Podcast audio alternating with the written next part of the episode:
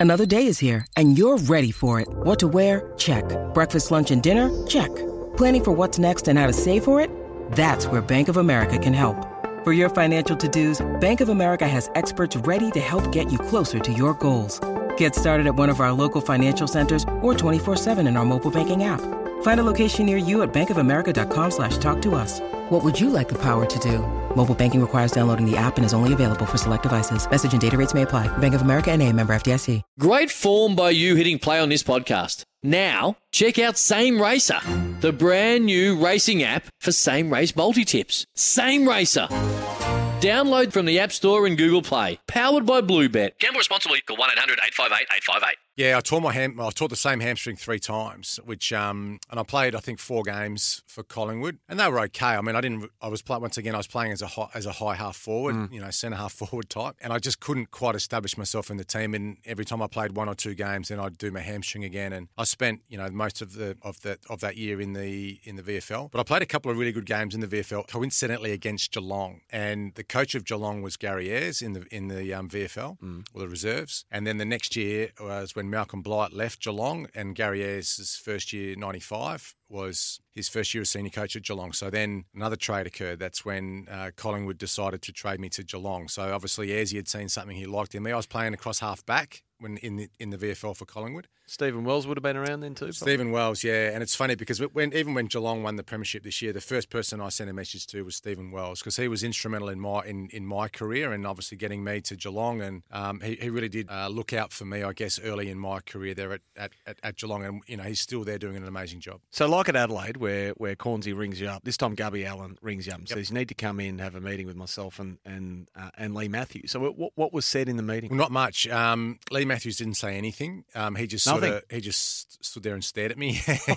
As he does. Which he does, yeah, and that's that's fine. That's who Leigh is, and I, I, I obviously get on with Leigh really well to this day. But he, he didn't say much. Gubby Gubby sat there and a little bit like that movie Moneyball, you know, where they just say to a baseball player, "We're trading you." I reckon it was two sentences. Was um, um, we think you're injury prone, you know, the hamstring, so we're going to trade you to Geelong. That was the end of the conversation. Look, we we and you we laugh about it, and make light of it now because things worked out for the best. But at the time, were you devastated? Yeah, I was. Yeah, I mean, this was my. I was going to my third club before my twenty-first birthday. So yeah, my my AFL dream, the you know the the journey we all dream about as kids, was in tatters. Really, I was completely. Well, I was.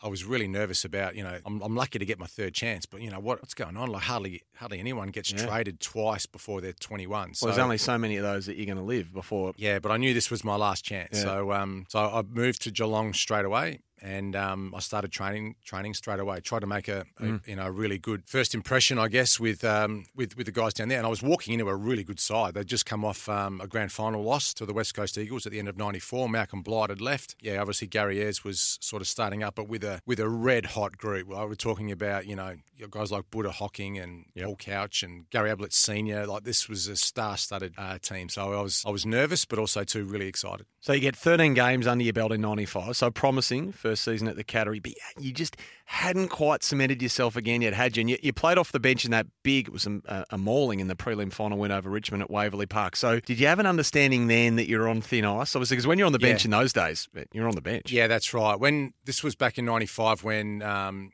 you know a couple of players on the bench, and we, there was no interchange really. I mean, there was, but you had to be playing really bad to get taken off the field. So I was sitting on the bench the whole first half, and then about halfway through the third quarter, I came on. I think um, had a you know seven or eight touches. I think, a couple of handballs, a couple of kicks, did a few nice things, but um, but yeah, they were very nervous. We had a huge win. Like I think we beat Richmond by about 88 points at, at Waverley. So fingers crossed, maybe go in unchanged to the grand final. And um, we're, we were playing uh, playing Carlton in '95. But yeah, unfortunately, got the phone call on Thursday night, which said you dropped for the grand final. Four, four years of AFL, three clubs, and a drop grand final. So thing, things weren't going that great for me, Sam. Unfortunately. Yeah, but it was a slow death too, though, wasn't it? Because there were a couple of injury, or at least one main injury concern, and you were kept waiting basically with, I guess, the, the glimmer of hope that you could play, even right up until the warm up on pretty Yeah. much grand final day. Yeah, so what happened was Grant, Grant Tanner, who was coming back from an ankle injury, he, he came in for me. So he, he was playing variety of roles, half forward, wing. I was sort of playing defence, but I, I, I was an emergency, and Ken Hinkley had a back injury, which they tested at the ground before the game. So uh, I was told to pack my bags, prepare like you're playing, go into the rooms, and then I had to watch Ken do his That's hard. his sort of pre-game warm-up type thing, and he, he, he was ticked he was ticked off to play. So then, unfortunately, you get you get your bag and you go back up to the up to the um, stands, and I obviously sat there and, and watched the game. And Tough um, watch too. Unfortunately, yeah, it was a really dominant performance by Carlton. That was a good side as well. Unfortunately, handed Geelong their their their fourth grand final loss in six years. So it was um, it was a tough day, really emotional day for me. And once again, at at the crossroads, dropped for a grand final, three clubs in four years or five years, and what Want to witness the world's biggest football game? Head to iCanWin.com.au, predict Australia's score with a crystal ball, and it could be you and a friend at the FIFA World Cup Qatar 2022 semi finals, all thanks to McDonald's. Maccas, together and loving it. TNCs apply.